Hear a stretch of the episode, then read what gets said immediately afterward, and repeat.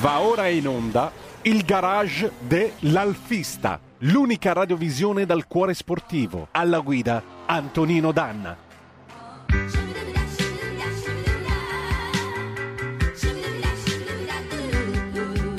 Amiche e amici miei, ma non dell'avventura, buongiorno. Siete sulle magiche, magiche, magiche onde di RPL. Questo è il garage dell'Alfista. Io sono Antonino Danna e oggi 0266203529 perché la notizia, lo sapete, è la nascita di Stellantis, il gruppo all'interno del quale l'Alfa Romeo adesso comincia una nuova storia. Parliamone assieme, parliamo di quello che eh, vi aspettate da Stellantis, se c'è qualcuno eh, tra voi che si aspetta qualcosa, chi invece ha qualche opinione diversa, che cosa vi aspettate dalla gamma Alfa Romeo? Perché a questo punto è tempo di parlare di rilancio. Lo stesso Carlo Tavares, il nuovo amministratore delegato eh, di Stellantis, ha parlato di un rilancio addirittura come settore premium non solo dell'Alfa Romeo, ma eh, niente meno che della Lancia, questo marchio glorioso, storico, degno e valido avversario degli alfisti fino, fino agli anni Ottanta, più o meno, che è stato, eh, che è ancora uno dei simboli dell'orgoglio nazionale di questo paese. Del resto, il Presidente della Repubblica, quando si insedia, lo vedete, va con la Flaminia eh, 335 eh, e compie la, anche la parata del 2 giugno e così via. Certo, sarebbe bello rivedere un Alfa Romeo al Quirinale perché eh, dopo Francesco Cossiga con la sua 164 chiamata Lampo, eh, col suo nome in codice, dopo Francesco Cossiga non abbiamo avuto più presidenti alfisti, quindi sarebbe bello averne, avere di nuovo un Alfa Romeo al Quirinale. Io voglio dare il mio saluto a Roberto Colombo che è il nocchiero delle magiche, magiche, magiche onde di RPL, in quel della tolda plancia comando che dir si voglia eh, della regia di Via Bellerio. Buongiorno Roberto, buon lavoro.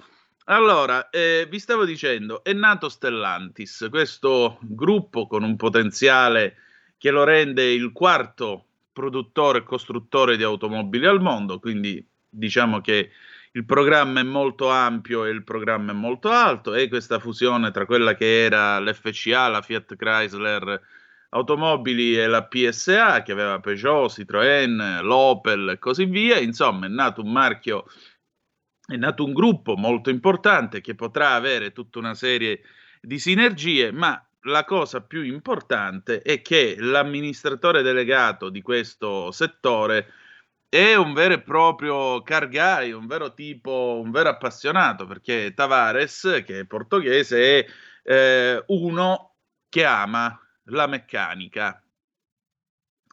E qui vi dico la verità, io per un attimo ho pensato a un altro che amava la meccanica, che si occupava di automobili e che poi vabbè finì come finì perché la sua vicenda, la sua, diciamo, la sua storia è stata un'altra. Ho pensato a Ghidella. Ve lo ricordate Ghidella? Ghidella fu Vittorio Ghidella che fu al timone della Fiat Auto eh, che ebbe questo scontro con Romiti, l'ingegnere. Ghidella che era uno di quelli che credeva che le automobili si dovessero provare prima di tutto di persone e secondariamente col sedere, mettendo il sedere direttamente sui sedili e andandole a prelevare direttamente alla catena di montaggio. Ghidella era un uomo che amava la meccanica, difatti molti di voi ricorderanno che quando la Fiat si prese l'Alfa nel 1986, Agnelli pronunciò una battuta un po' infelice dicendo ci siamo annessi una provincia debole. Ghidella invece vide l'Alfa 75 e si complimentò con gli uomini di Arese che avevano realizzato questa vettura e disse loro complimenti, avete fatto una bella macchina spendendo pochi soldi. E quindi a me Tavares ricorda un po' il buon Ghidella perché non so se lo sapete, uno che per esempio ama farsi i rally, ama andare in macchina, ama correre, gli piace l'automobile sportiva poi dovete mettere anche un'altra cosa in conto. Se ci pensate, ma voi conoscete un marchio francese che si occupi di sportività, che abbia un'ampia produzione, una lunga storia come l'Alfa Romeo? Non esiste. E quindi diciamo così, sì, qualcuno di voi potrebbe dire c'è l'Alpine, ma l'Alpine comunque non ha eh, questa, eh, questa, capacità di produrre, diciamo così, non fa i numeri che ha fatto l'Alfa Romeo nel corso della sua storia. Anche perché l'Alfa Romeo, specialmente non tanto con la 1009, ma dalla Giulietta in poi, ha cominciato una produzione di massa che prima non c'era. Eh, per cui ai francesi manca un marchio sportivo da opporre alla, allo strapotere tedesco. E allora, quale, quale migliore occasione di questa con Tavares? Abbiamo Luciano da Torino, pronto? Pronto, sono Luciano da Torino. Benvenuto. Io, grazie, io mi interessa di macchine utenze, posso dire che conosco bene l'industria mitteleuropea. Tra l'altro che ho un, un marchio di controllo numerico delle macchine che era che è passato a Heidenen. Ah, ma c'è da dire che i francesi, secondo me, non conviene fidarsi troppo della... Noi abbiamo forti legami con uh, la meccanica di precisione specializzata germanica e anche austriaca e svizzera, torni a revolver eh, per orologi.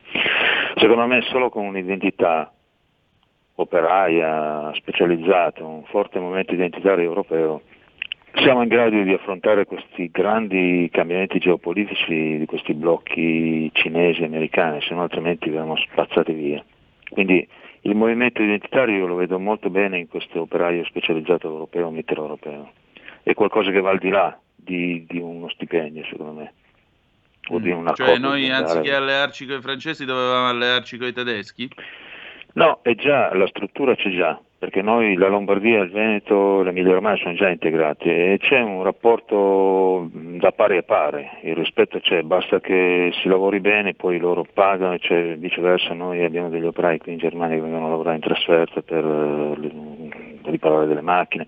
I francesi sono molto politici, loro hanno quel, ici la France, ici la France, loro hanno quell'idea lì, secondo me non, questo Tavares tra l'altro non è anche un francese, è una testa di no, legno messa lì. Esatto, una testa di legno messa da Macron, qualcosa del genere. Ecco. ecco, non ho molta fiducia in questa gente io. Ho capito. Ho più fiducia nell'operaio specializzato militare europeo, questo è da, da secoli che collaboriamo i frontalieri, insomma c'è sempre stato un forte spirito mitteleuropeo in, in Europa, solo che è passato in seconda linea per uh, grandi cambiamenti, le guerre, insomma. Poi adesso questo esplodere della Cina, le crisi mondiali che verranno in futuro, peggio del 29, quindi se non siamo pronti, e secondo me solo questo spirito identitario operaio mitteleuropeo può reggere queste sfide tremende, che altro che coronavirus. D'accordo, grazie. Prego.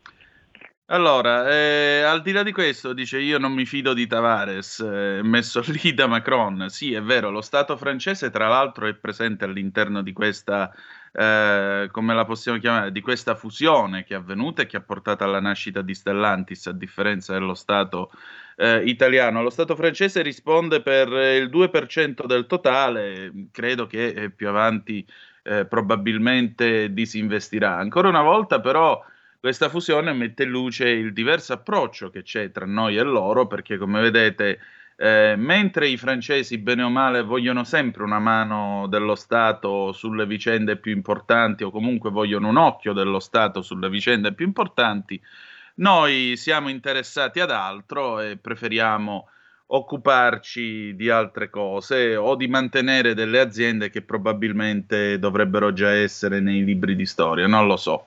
Ad ogni buon conto, eh, ora che è nata questa fusione, c'è da pensare a cosa fare per il rilancio dell'Alfa Romeo.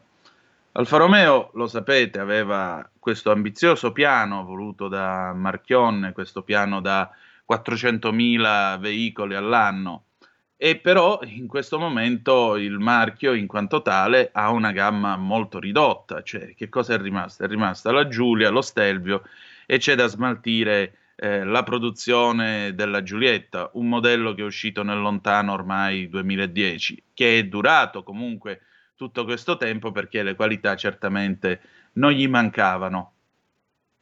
È chiaro però che eh, naturalmente se tu ora vuoi riposizionarti e ti vuoi rilanciare c'è bisogno di nuovi modelli.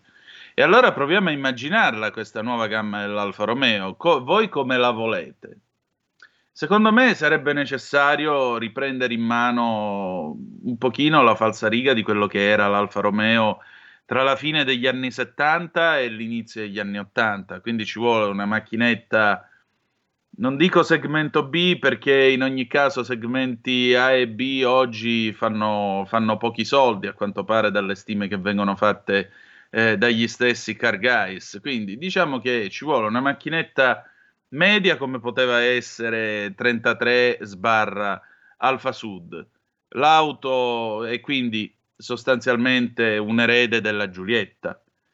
Magari un'auto un po' più piccola per avvicinare i giovani al marchio di Arese, perché no? Quindi un'auto simile alla Mito, why not? Dopodiché che cosa ci vuole? Una media come medio superiore come la Giulia, magari declinata anche in versione station wagon. Sapete che la Giulia station wagon esiste. Esiste un eh, prototipo, si trova in quel dello stabilimento di Cassino, ma eh, Marchion non la volle avviare alla produzione regolare. Secondo me siamo ancora in tempo per poter rimediare a questa scelta industriale. Giulia con un coupé, anche con un bel coupé, dopodiché arriviamo ad avere l'Alfetta, che possiamo paragonare, diciamo così, a una bella Serie 5. Alfetta che si potrebbe evolvere anche come coupé e un'eventuale versione station wagon. E poi perché no pensare anche a un ritorno di quello che fu il segmento dell'Alfa 6 una vettura capace di competere con la Serie 7 poi dopo basta perché eh, per il lusso c'è Maserati lo sapete da pia- dai piani di Stellantis c'è Maserati Abbiamo una telefonata in linea, pronti? Sì, pronto, ciao, sono Fabrizio di Sabio Chiese. Ui, buongiorno, dimmi. Buongiorno, ciao. Allora, anch'io ho sempre pensato all'Alfa Romeo come ad un marchio che avrebbe dato prestigio e più valore commerciale alla Fiat. E parlando di modelli, io avevo visto benissimo la Mito, per esempio. Era uscita questa macchinetta molto grintosa, con una bella forma, che poteva competere benissimo con le Mini della BMW, poteva benissimo eh, attirare i giovani, sai, un po' grintosi, un po' modaioli, era andata bene, e un mio nipote l'ha avuta, era una bella macchina. Se parliamo poi della Giulietta, penso che sia stata per via del design forse la migliore se- eh, segmento B che sia uscita in Italia negli ultimi 30 anni, perché veramente è una macchina che è stata copiata da tutti. Se tu vai a vedere le forme della BMW, della Mercedes, ci hanno copiato a man basta, non parliamo poi della Seat e di altre marche minori.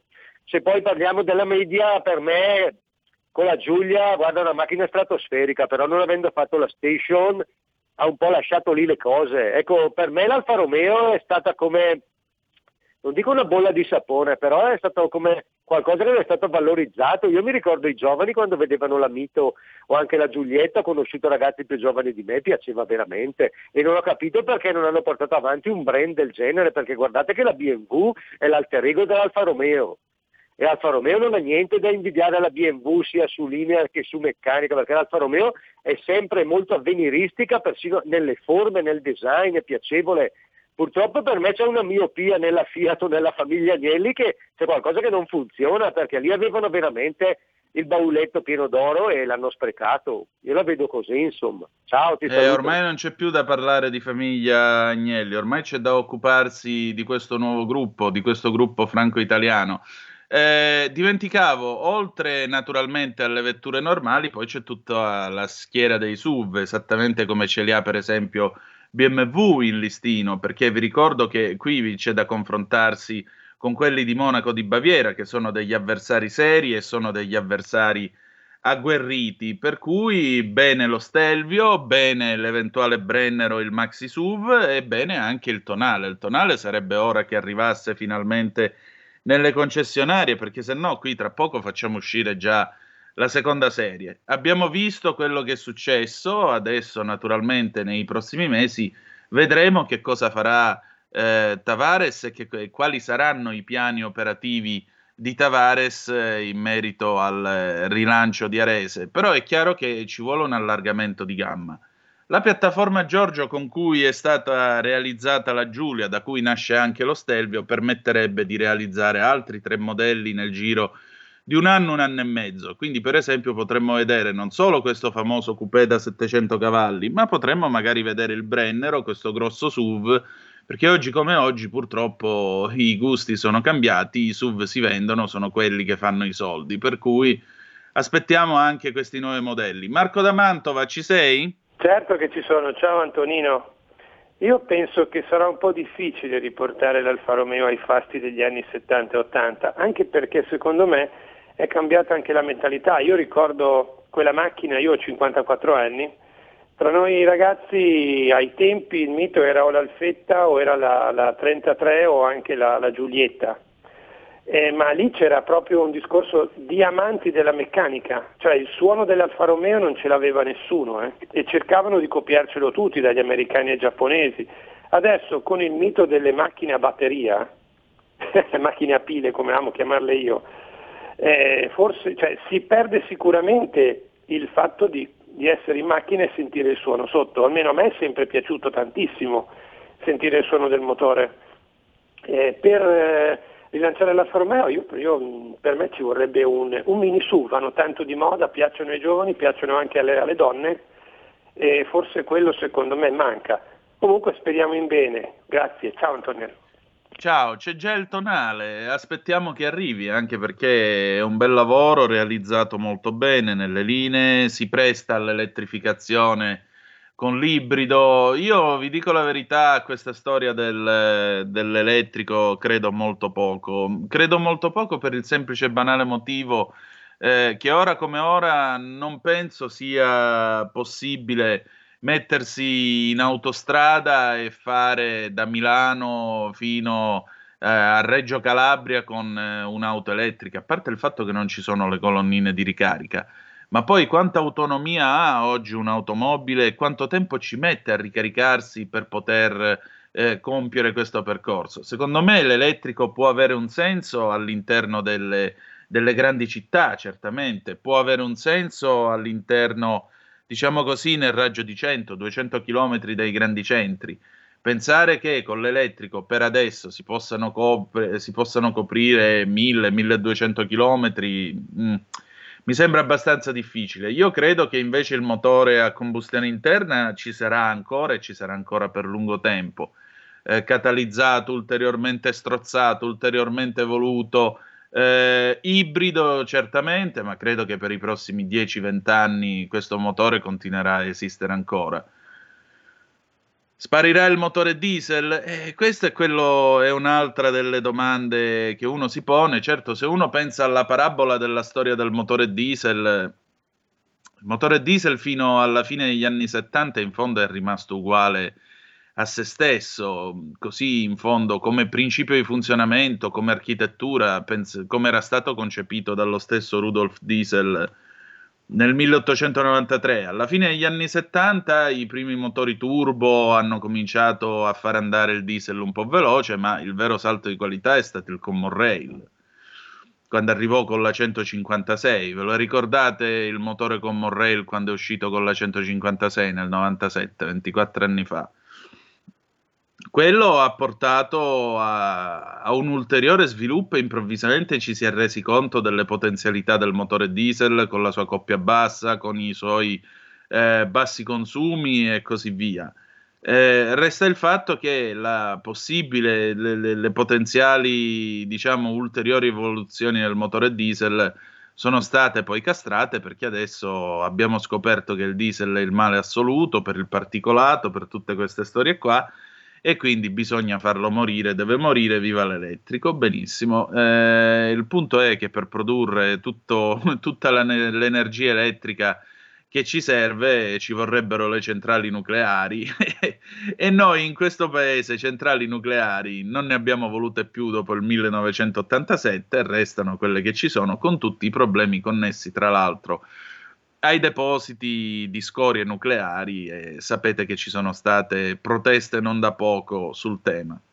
0266203529, sempre se volete parlare con noi, sempre se volete intervenire in questa puntata del garage dell'Alfista dedicata eh, al futuro dell'Alfa Romeo. Mm, un'altra cosa che, eh, diciamo così, viene viene a essere evidenziata è questa distinzione tra Alfa Romeo e Maserati, se ci avete fatto caso.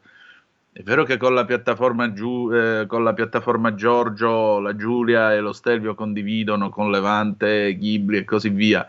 E però è altrettanto vero che nell'idea appunto di rilancio voluta da Tavares c'è Maserati sempre più declinata sul lusso, mentre Alfa Romeo resta nel, nel campo del premium. È una sfida anche questa interessante perché l'idea era di portare eh, al tempo della gestione Marchionne, l'idea era di portare la Maserati sulle 70.000 vetture vendute all'anno, erano riusciti ad arrivare a 50.000, poi la crisi economica ha abbassato un pochettino i numeri, leggevo sui giornali proprio ieri in preparazione di questa puntata. Maserati anch'essa una storia molto interessante ed è anch'essa una storia che chiaramente fa parte di quelle sfide epiche eh, tra l'Alfa Romeo e comunque i marchi sportivi di questo paese, perché alla fine la triade, il tridente, se possiamo usare questa eh, espressione, il tridente resta sempre quello.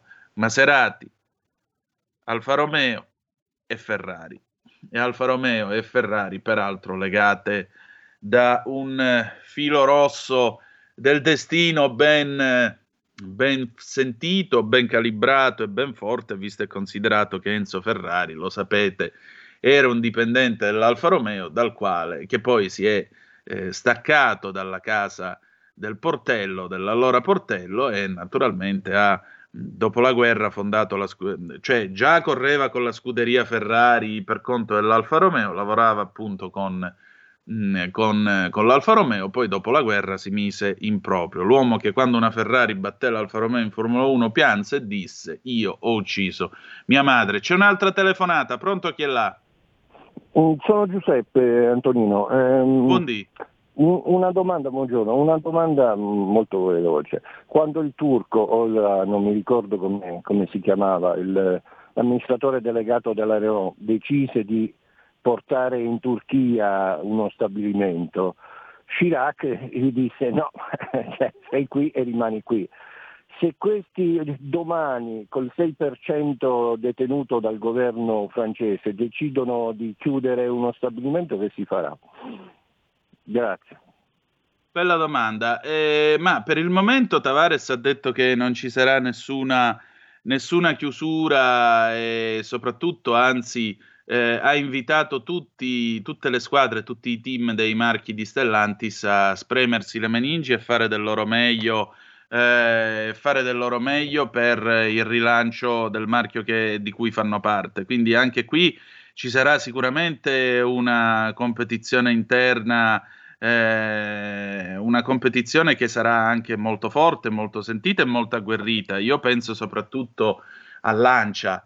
La Lancia è, è da almeno eh, 10-15 anni che insomma ehm, è, eh, passatemi il termine, non lo dico con cattiveria, è rattrappita su se stessa. Io penso agli amici della pagina Facebook Save Lancia che vi invito a visitare. Eh, secondo me ci vorrà tempo, però il rilancio anche della Lancia si deve fare. Ci vorrà tempo, i risultati verranno pian piano, non sarà una cosa dalla notte al giorno, così anche per l'Alfa Romeo, però le cose si possono fare. Per adesso non c'è nessuna chiusura, dopodiché se decideranno di chiudere eh, vedremo che cosa succederà. Resta il fatto che per tenere gli stabilimenti aperti tu devi anche fare una politica fiscale del lavoro che eh, abbia un determinato, diciamo, un determinato appeal. Eh, secondo voi a stare con lo Stato come eh, come socio al 70% con le sue tasse, ma voi che fate imprenditoria in questo paese, ci restereste o ve ne andreste all'estero? Tutto qui. Va bene, io dico che io dico, lo dice purtroppo l'orologio, credo che siamo arrivati alla fine, vero Roberto? Mi sa di sì. Allora, io vi voglio salutare, noi ci ritroviamo col garage dell'Alfista sabato prossimo, grazie di essere stati con noi. Che dirvi di più? Che noi riprendiamo il nostro consueto cammino lunedì alle 10.35 con Zoom, alle 20 con aria fritta.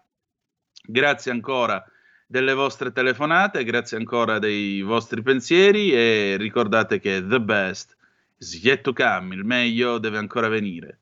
Vi ha parlato Antonino Danna. Buongiorno. Avete ascoltato il garage dell'alfista.